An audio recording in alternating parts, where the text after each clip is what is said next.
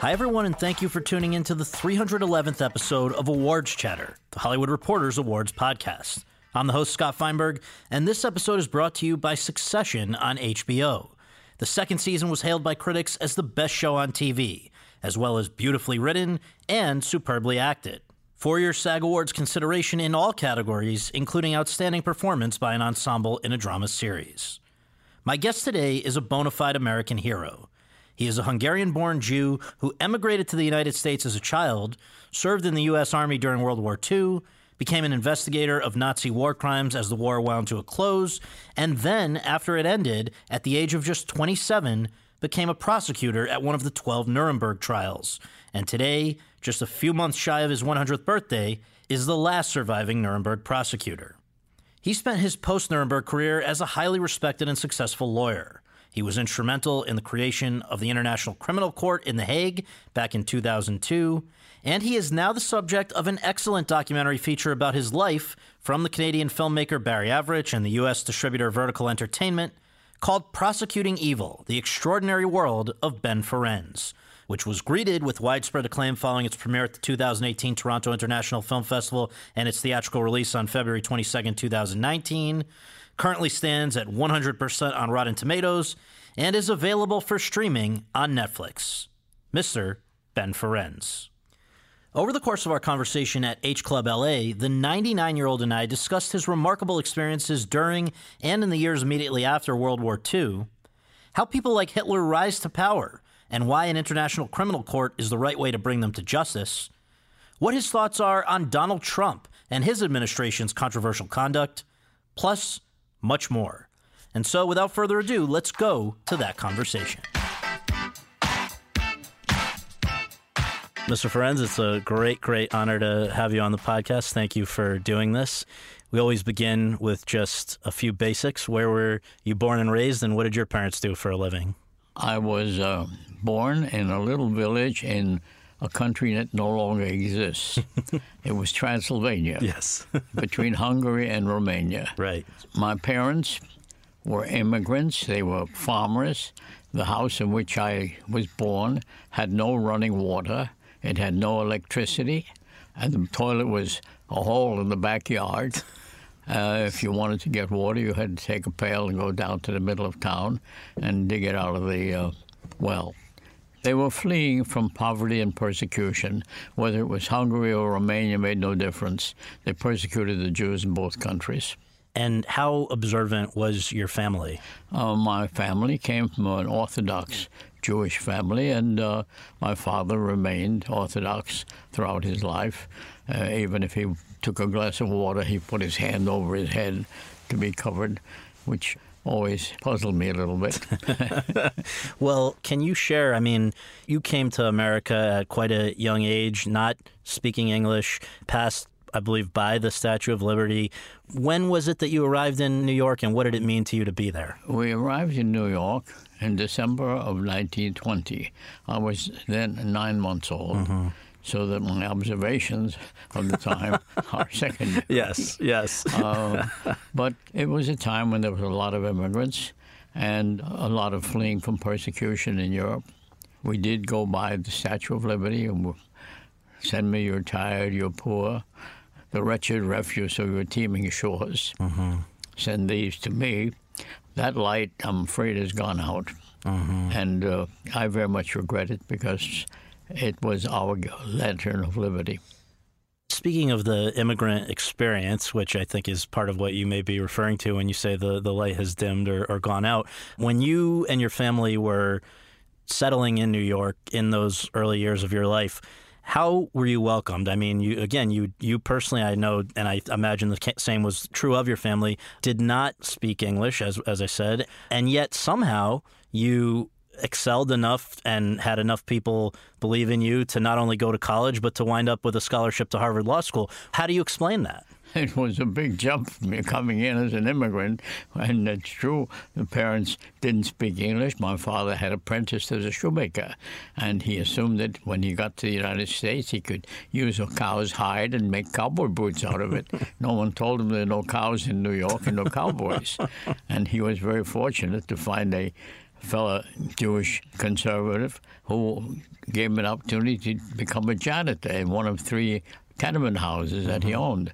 And he was given the privilege of taking his family and sleeping in the cellar in exchange for janitorial duties. And so you grew up in that cellar? I grew up in that cellar, and uh, I recall that the walls were always wet, and I didn't quite understand that. It was explained to me that's because if we were in, below the foundation, mm-hmm. and this was part of the foundation, mm-hmm. and uh, it was a rather rough life. Mm-hmm. I would say I was raised in poverty. I didn't recognize it as an infant, mm-hmm. but I soon uh, experienced that in the later years. So the fact that you were a great enough student to earn a, a, scholarship out of that, basically, and to go to Harvard, what did that represent to you and your family? It must have been a huge deal. Well, it was a huge deal. What it began with the my eighth grade teacher asking me to my parents to come in. My parents had been divorced by that time because they had been married before they were born. Their parents had agreed if you have a boy and I have a girl, they'll get married. it sounded very nice, but it didn't work out very well. And uh, my mother was called in to talk to the principal and my eighth grade teacher, and uh, the teacher said, "You know, you have a gifted boy." we had no idea what she was talking about. I thought she was going to complain to my mother about my behavior, but nobody gave us any gifts. Yeah. And she said he should go to college. We didn't know anybody who went to college. Mm-hmm. And we said, well, what's involved in all that? And they said, well, we can send him first to a special high school in New York, Townsend Harris High School, which was the only one of its kind in the country, I understand. And if he passes the courses there, he will automatically be admitted to City College, and it's free. So that was the big incitement and the path I finally took. And when you wound up at Harvard, I know it was another sort of fateful thing that happened there that one of the people you studied with was basically one of the world's leading experts on what today we would call war crimes, right? Yes, I would say that would be reasonably accurate. I had uh, decided early on that I wanted to follow a career in crime prevention mm-hmm. because where I was raised, it was Hell's Kitchen. Mm-hmm. Uh, for a reason, it was called that. Mm-hmm. And it was a high density crime area. When I went to law school, I was also I would say I got my scholarship at Harvard Law School for the first exam on criminal law. Mm. I may not have known a lot of the business law, but I knew about crime and mm-hmm, criminals mm-hmm. because I'd grown up with them. so it was a, a, quite a jump for me. That, of course, led to uh, my studying with Professor Sheldon Glueck, who was their chief known criminologist. And uh, when we got into the uh, Army, he, in fact, recommended me to the Army where they had recognized my talent as a Harvard honor graduate of Harvard Law School, mm-hmm. and they made me a private in the artillery, about which I knew absolutely nothing. and so it was quite a relief when, after about a year in the artillery, I was taken out and uh, sent to the Judge Advocates section of General Patton's Army, the Third Army, and I was told that my name had been forwarded to, from Washington, and they had instructions to set up a war crimes branch. And the colonel who interviewed me said, "What's a war crime?" they had no idea. Right. So I believe I was the first man in the United States Army in World War II to deal with the question of war crimes. Amazing. And I think we should note that when America's involvement began with what we now call World War II, you were at Harvard and wanted to enlist at that time, I believe, from what I've read, but you were too young. I assume that was the main issue, or what was the? No, the main issue for uh, wanting to enlist, I wanted to be in the Air Corps because mm-hmm. I thought, well, in the army, you'll end up with broken bones and crippled and all that. That didn't appeal to me. No. But at least in the Air Corps, if you were shot down, that would be the end of the story. and you might even learn a trade. Right. So uh, I was I did apply to the Air Corps, and uh, they measured me, and they said your feet won't reach the pedals. You had to be five foot four, and I was only about five foot 2 Mm-hmm. and uh, so they ruled that out. And I said, well, how about a navigator? And well, they tested me for that. And they said, well, if we told you to bomb Berlin, you'd probably end up in Tokyo. so they turned me down for that Right. too. And I finally ended up in desperation after trying all kinds of other things. I was a buck private in the 115th AAA Gun Battalion. And that's where you spent 43 through Christmas 45, right? Yes, that's that was the unit I was with when we landed at Normandy Beach. Ah. When we went through the Maginot Line, we went through the Siegfried Line, crossed the Rhine, driving a jeep on a pontoon bridge where you could just be dumped into the water at any time, and the final Battle of the Bulge. And I was highly rewarded for that when I got my honorable discharge as a sergeant of infantry, and I was awarded five battle stars for having been there for the five major battles of World War II without getting killed. Amazing. Well, thank you for your service. Obviously, uh, that's an incredible thing that you did. And I guess when you went home after Christmas 45, I bet you did not think in your wildest dreams that you would be headed back to Germany anytime soon, right? That's correct. I certainly did not have that in mind, and uh, I was just looking for a job like 10 million other people. I had gotten out of law school, I had passed the bar, but the rest of my experience had been doing every filthy job the 115th Gun Battalion figure out for me. Right. Cleaning the toilets and washing the rooms and so on. The only good story was uh, when I saw Marlene Dietrich in a bathtub, and that people wanted to You saw her in a bathtub? you know, one of my jobs was the orderly of the toilets.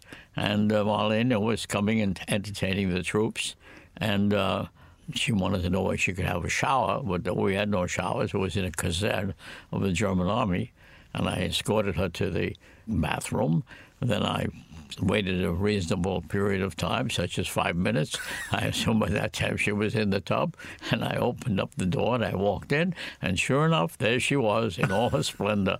and I immediately retreated and said, Oh, pardon me, sir. And I walked out. and uh, when she came out, she said, You must be a diplomat. I said, No, no, no, I'm no diplomat at all. I said, I happen to be a, a lawyer, but she, I said, What makes you think I'm a diplomat? She said, The way you said, sir. that was a very diplomatic thing. That's so we had a good laugh. And she said, You know, I'm invited to lunch with the General Patton and his staff. You come with me. I said, Well, we'll have to find some excuse. So if they ask you, who am I? You tell them we come from the same country, and uh, and then of course they would let me go with you. And uh, she said, "What country shall we say?" Well, say Europe. And so you got to go. So we went and we had lunch together with General Patton and some of his key officers. Oh, my and, uh, God. he ignored her during the whole luncheon meal. I was chattering away there. She gave me one of her calling cards with her phone number on it and the film Destry Rides Again. Yeah. And then Patton came up at the end of it and he said to take my arm and he walked off with her and from which I reaffirmed what I had already seen. Rank has its privileges. That's an incredible story. Well, I want to ask you about one of your duties, which I believe was before you returned to Germany. So that first period, I, I think chronologically, before you came back to America and got married and all of that. But you talk about it in the film how it's maybe the most powerful moment in the documentary when you bear witness to what you saw when the concentration camps were being liberated and you go in as an investigator to sort of see what transpired there. And I only ask because I think you would agree, you've probably heard the same as me, that shockingly, there's a growing number of people who have either not heard or do not believe that what happened at those camps actually happened.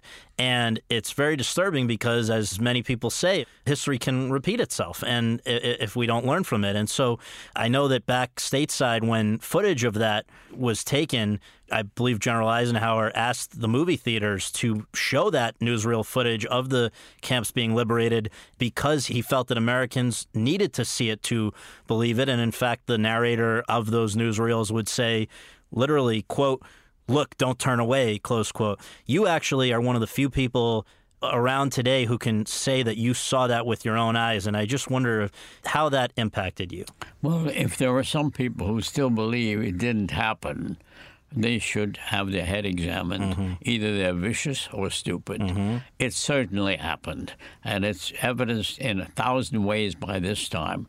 The United States Holocaust Memorial Museum has all of the necessary evidence left over from uh, the atrocities in the camps. You have witnesses who have survived the camps.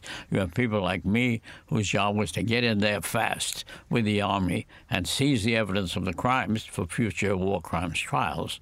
The Germans have done a better thing on that once in the meantime, the new German government, and that is they've taken the minutes of the meeting and a conference which took place in a lake called the Wannsee, uh, which is outside of Berlin where the topic was Vernichtung the Juden, which meant to destroy all, of Jews. And you had some top German officials sitting there and discussing, well, how do you go about doing that? And they said, well, we better build a railroad to take them out of Germany because the German public probably wouldn't stand for it.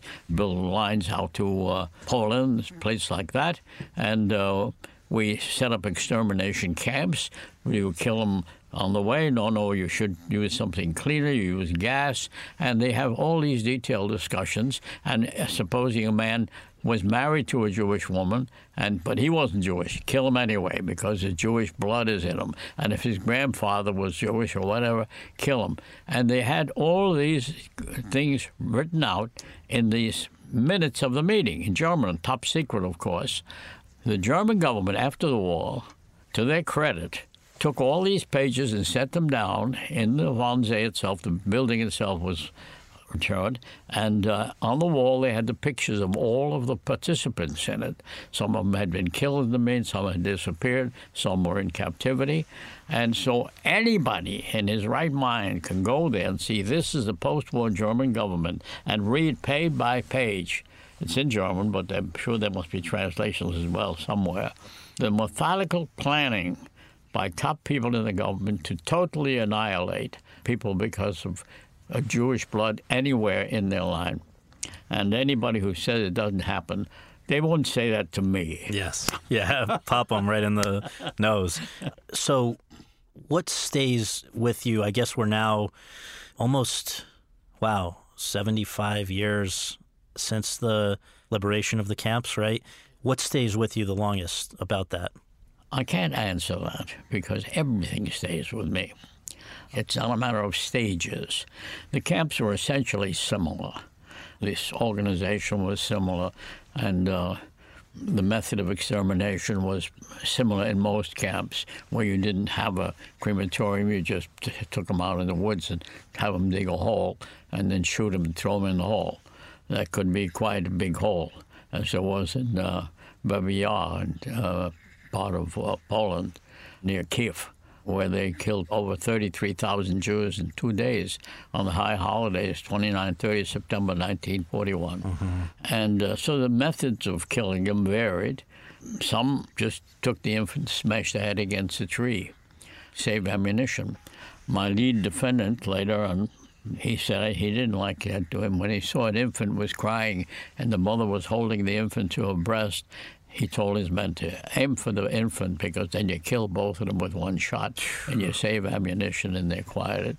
So the technique of uh, annihilating a whole people, and the Wannsee Conference listed 12 million people. Mm-hmm. They took them by country by country, how many uh, people there were in each country. Their intention was to kill all of them. Mm-hmm. Uh, that was their plan. So the methods of killing them by gassing, them, by dumping, by shooting, by strangling, by pushing them, choking them to death, they varied, but the result was still the same. And which were the camps that you personally were at? Well, the first one I, I got was a fall camp of uh, Buchenwald. Mm-hmm. Uh, that was shortly after I got there that Eisenhower came. He was the commander in chief of the forces there, mm-hmm. and. Uh, we had a little fort camp called Ohrdruf, O H R D R U F. Yes. The main camp was Buchenwald, and they farm them out to some of the nearby regions. But the goal was identical total annihilation of the Jewish people because of their tainted blood. And uh, it occurred to them that they might lose the war when it began to occur to them, they said, hey, what are we doing killing all these people? We can use them as slave laborers. We can work them to death. Mm-hmm. And so they announced their work program, and countries like IG Farben put up the money to build Auschwitz, which was one of the bigger camps, and uh, they were, then had the free access to all kinds of skilled labor, whom their uh, goal was literally Vernichtung durch Arbeit, which meant destroy them through work, and they would work them to death until they starved, and then they would kill them. We mentioned earlier that you were in Europe until Christmas 45, so that's well after I guess a lot of the liberation had taken place. So I'm wondering, it would have been very understandable if there were acts of retribution once the Nazis had fallen. Did you see any of that as well? Yes, uh, is the answer to your question. But it's a little bit deceptive because the inmates were not set on, on vengeance. Mm-hmm. They were set on trying to keep alive. And uh, when I came into the camps was to get there as fast as possible because if you wait a few more days, be, all the records would be destroyed and uh, the whole area was looking different. So I got in there as fast as I could. I'd go to the commander of the tank battalion that had captured the area. And I'd go up to him and I'd say, I'm here acting on orders from General Patton, carrying out a policy of the United States. I want 10 men immediately to surround the Schreibstube, which is the office where they kept the records. Nobody goes in or out without my permission. He'd say, Yes, sir. Now, it happened, but it was seldom that the inmates were strong enough or in a position to grab some of these SS men and kill them. Mm-hmm. I've seen that happen in equal measure for what they were doing to the Jews. They beat them. Uh, I had the one case, only the one case in my experience, where they caught one of the SS guards and uh, they beat him up and then they tied him to the gurney which they used for sliding bodies into the crematorium. They put him into the crematorium. They heated him up and then took him out again, beat him up again, put him in again until he finally was roasted and uh, then they threw him away. But uh, that was rare, mm-hmm. and uh, it was so hopeless in their eyes that it didn't occur to them to, you know, mount an opposition. I didn't see any trace of that, mm-hmm. actually. And when you were at the camps, you know, during the time you were there, were you already wondering to yourself, what is going to become of the Nazis who have been captured. That oh, absolutely, yeah? absolutely. My assignment was to get in there and get evidence of the crimes because Roosevelt and Churchill and Stalin had agreed that the perpetrators would be put on trial. And uh, my job was to know what evidence is available, what evidence you need to convict, get the guy who was responsible. Because if you have the evidence, you haven't got the perpetrator, you got nothing. Right. So I had to do that while the war was still on, and so, I was still in uniform. So you are back stateside after that. What was your first realization that at just 27, which is an incredible thing, that you were wanted to serve again, this time as a prosecutor. I don't believe that you had had you ever prosecuted any case anywhere? No, no. Uh, I, I, returned after the war was over. I returned to the United States, and I was like the 10 million other GIs looking for a job. And I put job applications all around, and uh, I got an answer from the Pentagon Dear sir, they never had called me sir before. Please come to Washington. We'd like to talk to you. I went to Washington, and uh, there I was interviewed for another job. And what had happened was, while the war was still on, the Army itself had been conducting military commission trials for the guards in the concentration camps we had liberated. And they'd have pretty speedy trials, line up 20 or 30 in a room of the guards. And uh, Herr Schmidt, you got in this pab? Yes, sir. You realize that crimes were committed? Not me. Oh, no, I was not there. I was the cook. I was so and so. So those trials were going on. But there was an important additional, the major trial was the four powers the Americans, the British, the French, and the Russians to try, they called them major war criminals, and there were only 22 of them. But there was recognition that just taking this snapshot of these few leaders doesn't give you the answer to the question how could a civilized country like Germany tolerate and encourage and carry out the atrocities which were carried out? And so they decided to have subsequent proceedings, as they call them, in addition to the International Military Tribunal, the International Quadripartite Trial, and the U.S. Army Military Commission trials. They were going to have 12 additional trials, and they would take the leading parts of society the doctors who perform medical experiments, the lawyers and the judges who perverted the law by guilty verdicts against innocent people, the industrialists who built the concentration camps for slave labor, the foreign ministry, which tried to cover up. All of these were going to have separate trials. And the war being over, they had nobody for the, to the job. So they took a man who later became my law partner and dear friend, uh, he was a colonel in the army. Telford Taylor mm-hmm. was his name, and uh, he was promoted to general, and he was directed to set up these subsequent proceedings. And uh, I went to Washington. There I was interviewed by uh, a career Army man. And uh, while there, he said, Somebody else wants to talk to you. It's General Taylor. He was then a full colonel, not a general. He was later promoted to general. Mm-hmm. And Taylor said he'd been appointed by Truman to set up these 12 trials. And he said, I uh, know about your background. And he said, I have only one question. I see from your record that you're occasionally insubordinate. And I said, That's not correct, sir. I'm usually insubordinate. I don't obey any orders that I know are stupid or illegal. I said, But I've been checking up on you, too. Yeah, yeah. He was also a Harvard man. Right. And I said, I don't think you'll give me that kind of orders. He smiled and said, Okay, you go with me. And so I was hired. He said, Look, you've been in the field, you've been in the camps, you know what it's like. We have suspects but we have no evidence. And a suspect with no evidence, you got no trial. Mm-hmm. So you know what evidence is necessary. You know how to get it. I'll hire you. You raise up the evidence for all the other 12 trials. I said, okay. So uh, I called up my then girlfriend, and to whom I was happily wed for 74 years without a quarrel. She has since recently passed away. Oh, I'm sorry. And I said, I called her up. I said, How would you like to go to Europe for a brief honeymoon? She said I'd love it. She'd been waiting patiently while I went to Harvard and while I went to the Army. And uh, so we were wed and intending to go for a brief honeymoon. Well, I got to Germany and began to set up. I hired about 50 people of different uh, caliber. And uh, one of my researchers came in and he uh, gave me a list of reports.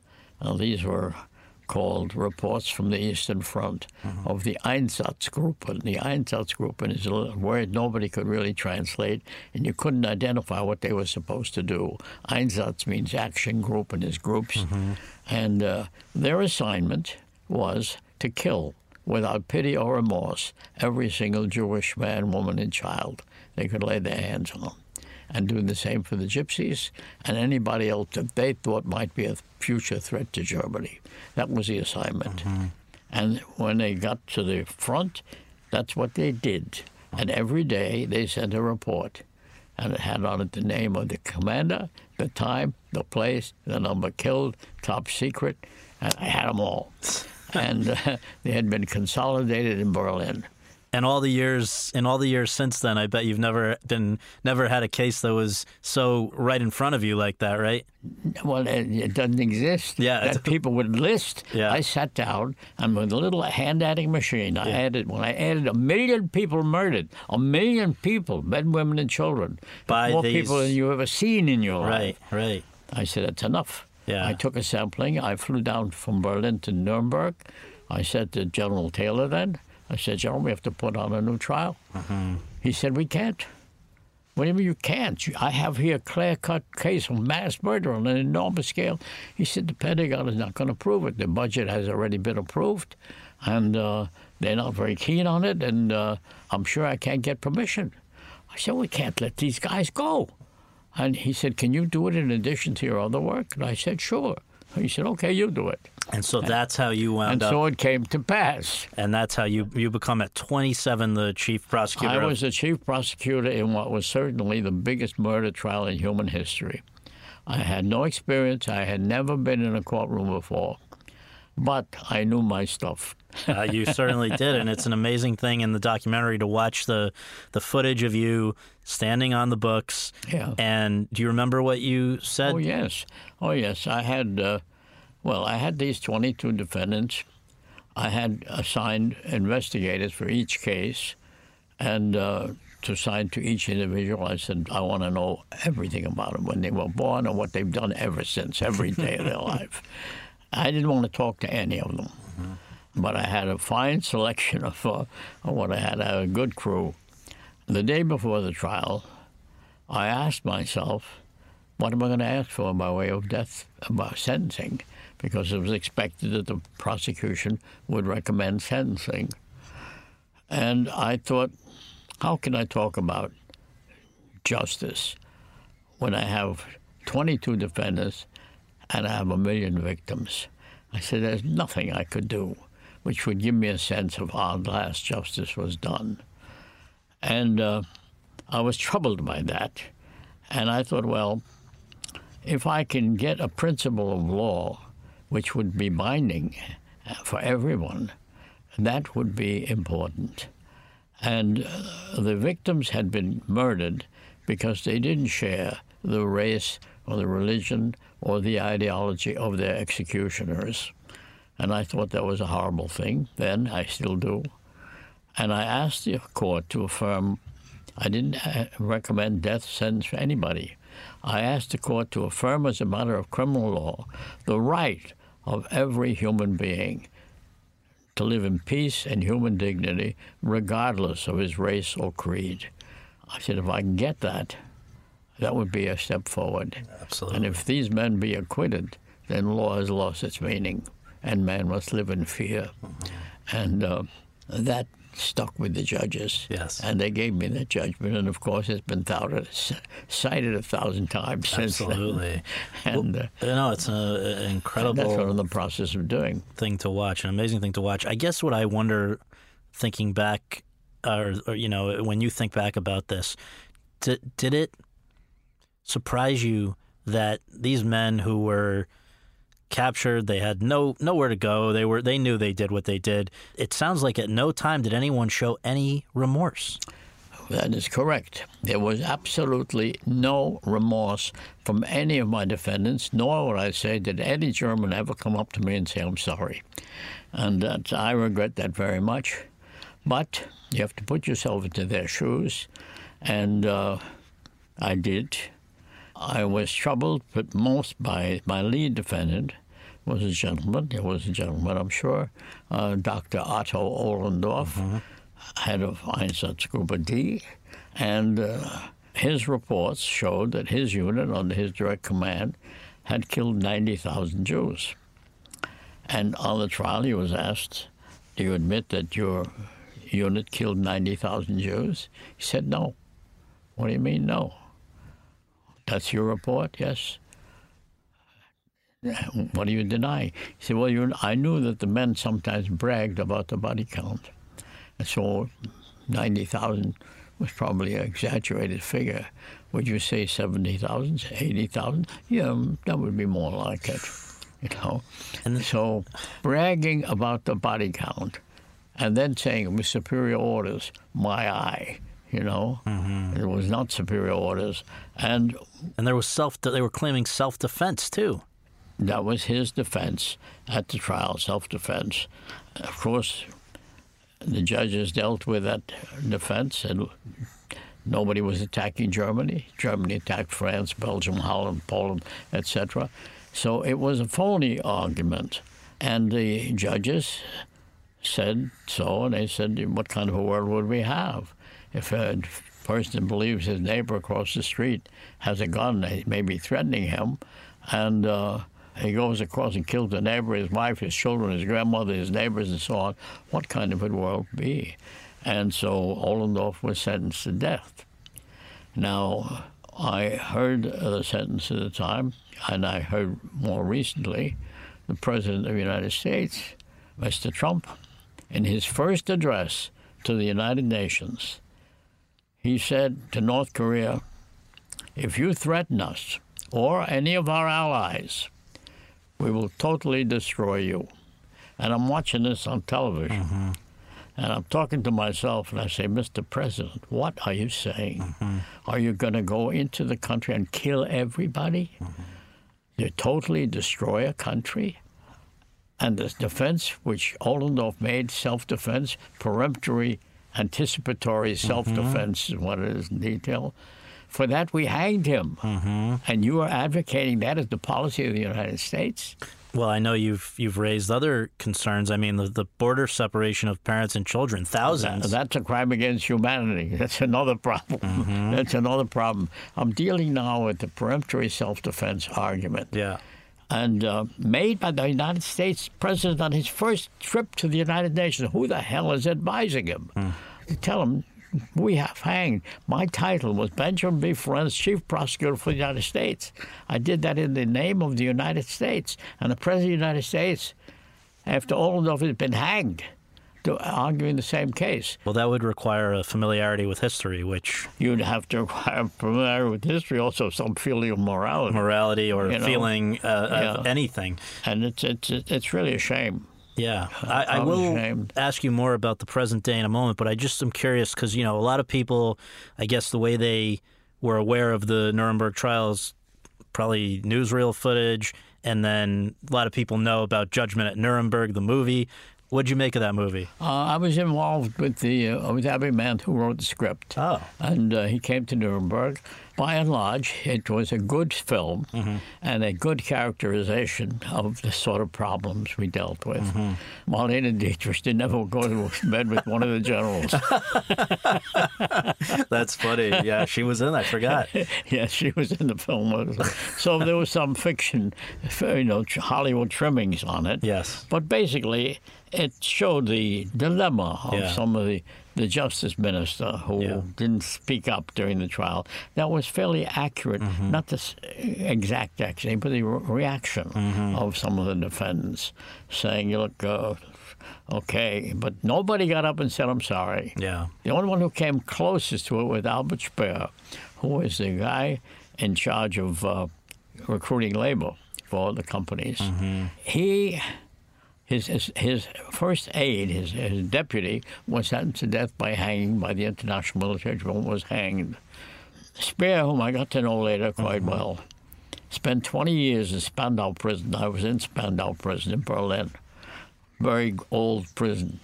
And the Russians, the Americans, the British, and the French, they divided. Each one had a couple of months. When the Russians were on, it was tough for them. When the Americans or the French were on, the British one, it was easier. Anyway, when Speer got out of prison, I uh, wanted to talk to him. And I had written a book, which was in draft stage still for Harvard University Press, called Less Than Slaves, which made the point that the forced laborers were less than slaves. A slave is somebody you try to sustain. But the forced laborers were being worked to death deliberately, and so they were less than slaves. And I tried to get compensation eventually. I did uh, from IG Farben, Krupp, Siemens, AEG, Telefunken, the big German companies. And they all had the same story. Oh no! Oh, we we everybody worked for us. They were treated the same as every other German worker, and uh, they st- stuck to that story, and uh, denied everything. So I went to see uh, when Spandau went when when uh, Speer was through with his 20 cent year sentence. I asked if I would, could meet with him. And he said yes. And I arranged a secret meeting at the Frankfurt airport. I was a bit concerned that he's liable to say, hey, I already served my time, get off my back. He didn't. He wrote a good book while he was in prison where he showed some remorse. I said to him, look, I've talked to all these companies, and uh, they all deny everything but I have your records showing they had to request the labor from you. You had to approve it. They had to prove that they would not let the people escape. They had to build a camp to retain them. just the opposite. How do you explain that? He said, It's easy. He said, They're lying. of course, I knew they were lying, but what he says most Yeah. important. I said, Are you willing to make the corrections necessary? I said, I want to tell only the truth, absolute truth. If I've said anything which is wrong, I'd like you to correct it. Would you be willing to do that? He said, Yes. Hmm. I said, Good. Okay, and I wrote the manuscript. And he wrote on every page, Einverstanden, agreed, agreed, agreed, didn't change a word. Hmm. You know, hmm. my hat goes off the hair Yeah, he did the. Uh, as- at- that was as eventually, close right. as they came yeah. To anybody saying they were sorry. And, uh, and I understood that. There was another way that they were saying they were sorry. Years later, they got a call from the German Foreign Ministry. They would like to give me their uh, Verdienstkreuz Erste Klasse, Medal of Honor First Class. And uh, that was after I had negotiated with Chancellor Adenauer's government whole reparations program. I said, I'll let you know. Mm-hmm. And I met with some of the survivor groups. I was in touch with many of them. Mm-hmm. Mm-hmm. And I said, What do you think? The Germans want to give me their highest award. Oh, they got up how what are you crazy? They murdered my parents. They're going to get, get away with it by giving you a medal now? Have you no shame? So I would say most of the responses I got were negative. Turn it down. And I thought about it, and I said, no, I'm going to accept it because this is their way of saying I'm sorry. Uh, if they pick out one guy who was really giving him the business, you know, for what they did, Yeah. I couldn't think of anybody else better suited for them to do it that way. Right. So I accepted the medal. I didn't cheer them for their behavior. I interpreted that as a way of saying that they regretted what was in Right. the past, you know. Do you feel that we as a society at large have have properly learned from what you endured, all the things we've been talking about? I mean, I know that you fought as hard as anyone for the International Criminal Court, which came into existence, I think, in 2002 at The Hague, but has not even been bought into by the Americans. And meanwhile, genocide continues in parts of the world. And just have we gotten any better? The answer to your question is yes, but uh, but not better enough. Yeah. And why do I say yes? We have glorified war making for centuries. You can't turn that around in the span of one human life. To combat that, that war is glorious, I had a correspondence between the Feldmarschall von Moltke, the hero of the Franco-Prussian War, and uh, Johann Caspar Bluntschli, a Swiss first professor of the University of Heidelberg, when they were discussing that question. And uh, Bluntschli, I found an exchange of correspondence in the uh, library of the Heidelberg University. I was combing through different things. And anyway, Bluntschli writes to von Moltke, Dear Feldmarschall, we met at the ball. You asked me what I'm doing. Well, what I'm doing now is I'm trying to formulate a new kind of approach to this whole problem. I think we, the nations should come together and try to settle their differences through discussion and uh, have a conference and agree on what they can do without violence. And von Moltke replies and says, Are you out of your mind? Bluntschli, what are you talking about? Everything that's glorious in life, to give, die for your country, the Kameradschaft of fighting in battle with your comrades, and all of the joy of coming together and being one group, you know. And you would have some guys going there talking about this. You must be out of your oh, mind. Oh my God. Now, these differences, I traced it back, were similar to the Peloponnesian Wars uh-huh. when uh-huh. Sparta was fighting with Athens. Yeah. And they said, We have more boats, you give up or else. So, this same difference, the glorification of war making, still exists. And it's something I've been trying to turn around. Yes. But what would you say, you know, the, the age old, not age old question, but it's 70, 70 something year old question is how could Hitler happen? How could a society let that happen? And yet, Hitler's happening again and again Yes. all around the world. so I what's the answer? I what? can look in the White House and pick a few out for you. yeah. Yes, John Bolton is uh, not a far cry from Hitler. That we have the strongest army. We should use it. We don't need any foreign. International law doesn't exist. I mean, of course it exists. We have, I mean, the different point of view exists. But being a democracy, you would expect to find that.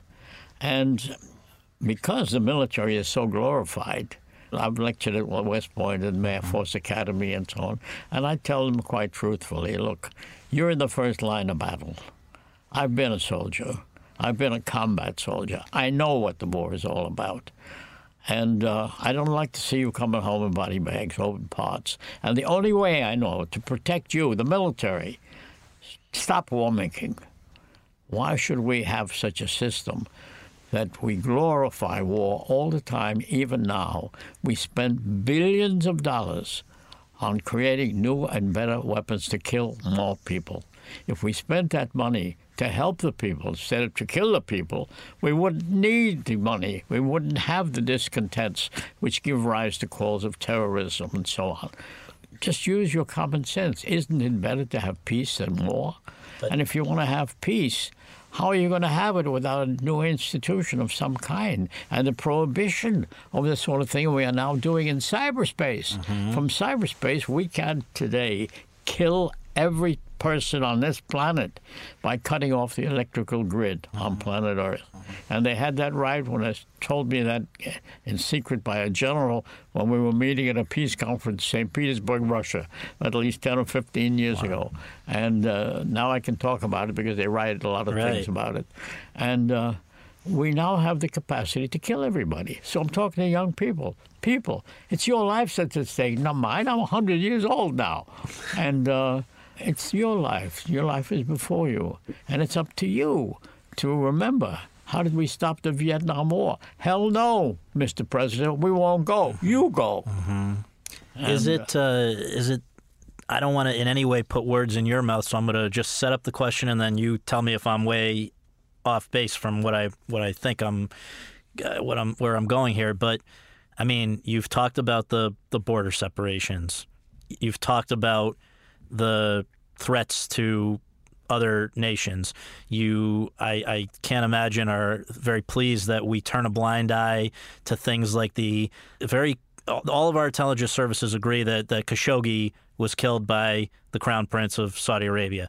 There are numerous, numerous things that have happened in the last three years. So, under your just strictly going by your definition of what war crimes are and what the international and what the Hague considers to be war crimes is this is a very tough question. I hate to even have to ask it, but is Donald Trump a war criminal? Nobody is a war criminal until he's been found guilty in a fair trial. So I cannot answer your question. As far as I know, he has not been put on trial. I would welcome them putting him on trial. Yeah. And uh, and I think it would be unfair of me or anybody else to jump to that conclusion without a trial. Mm-hmm. But there is a basis for suspicion, and uh, many people think that what he has done, I th- have said, this uh, immigration policy is a crime against humanity. To take the children away from uh, their parents, infants, uh, is a violation of the existing statute for the International Criminal Court under the heading of other crimes against humanity and on the principles of common international law, which we don't recognize. John Bolton does not recognize. So uh, it reflects, however, the difference of opinion that exists. It's a great democracy. Of course, there are differences of opinion, and it's as it should be but you should also be able to recognize which ones are in our interest and in everybody's interest. We can't say it's got to be in our interest only, and the hell with you, we'll kill you if you if you complain. You can take that approach. It's not a humane approach. I think it makes no sense whatsoever. But for political reasons, diplomats and politicians will yield. And I personally attribute the United States opposition to the court and it began with strong opposition to the court, and still there is strong opposition to the court, although it's functioning despite the opposition. The German president asked me that question. They had given me some medal there too for something else. and uh, he said, What's happened to the United States? Used to be a liberal country. Now look what they're doing. And I said, well, the President of the United States gets elected uh, by a very small majority. And if he antagonizes the right wing and he loses their vote, he doesn't get elected. Then there's nothing he can do. So they count noses and say how many are for this and how many are that. And as a result, as an accommodation to the right wing, the conservative wing, they do things which are not consistent with their other policies. They do it again and again. The Service Members Protection Act is a good thing they did in this particular field. They uh, passed a, bill, a law, John Bolton's influence and hand was there, saying that if the new, newly created International Criminal Court dares to try any American, we will be justified to use all necessary means in order to liberate them. All necessary means in the language is war. Mm-hmm. So he took the power of declaring war away from the Congress and put it in the hands of the president. And uh, the Dutch, many people at home protested against that. Mm-hmm. And they, one of them called me up and said, Ben, we're going to have a protest against that. And uh, would you join us? I said, what do you have in mind?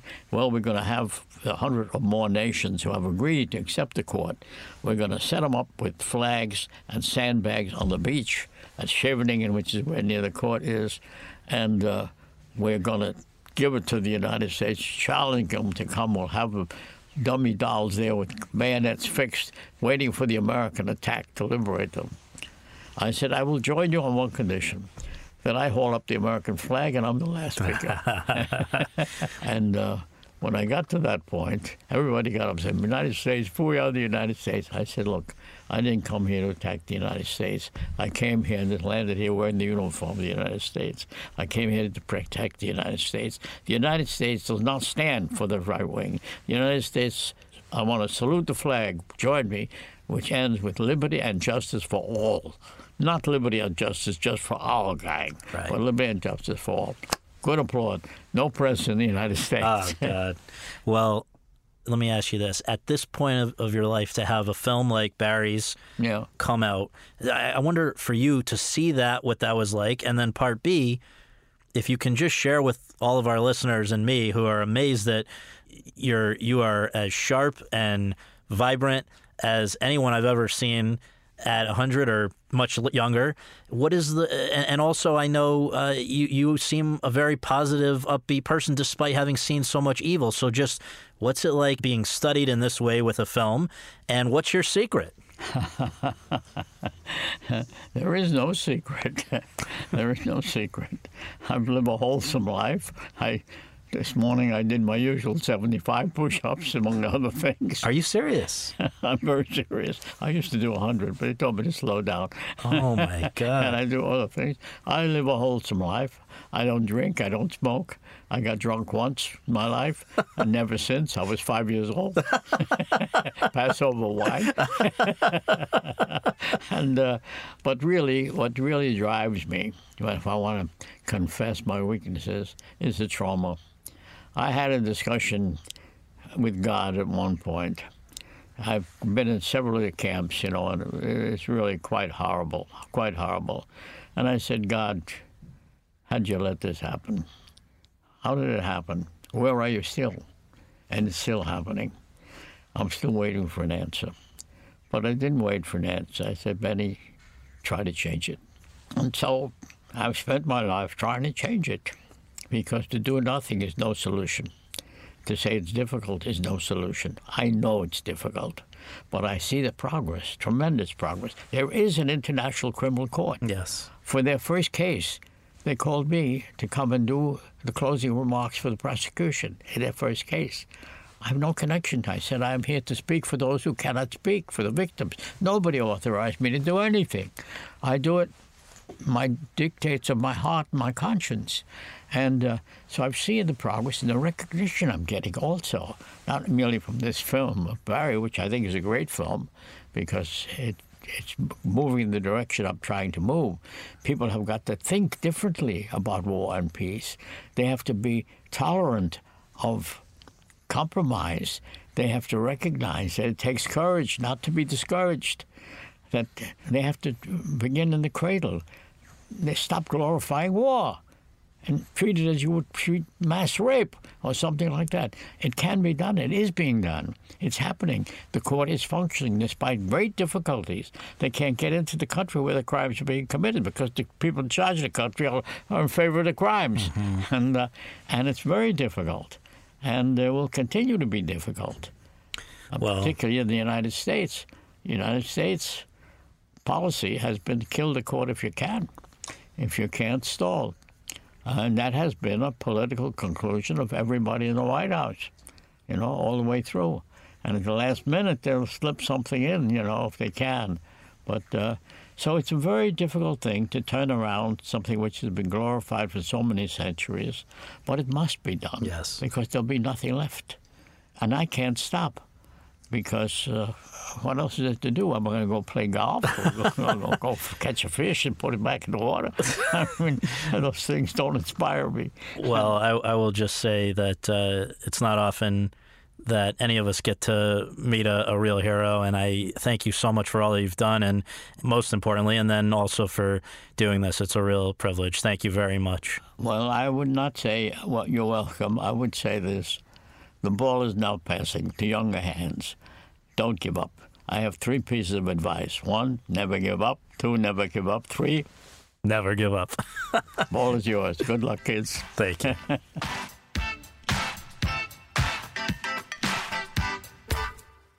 Thanks very much for tuning in to Awards Chatter. We really appreciate you taking the time to do that and would really appreciate you taking a minute more to subscribe to our podcast on your podcast app of choice and to leave us a rating as well. If you have any questions, comments, or concerns, you can reach me via Twitter at twitter.com slash Scott Feinberg. And you can follow all of my coverage between episodes at thr.com slash the race. Finally, be sure to check out all of the other shows that are part of the Hollywood Reporters podcast network.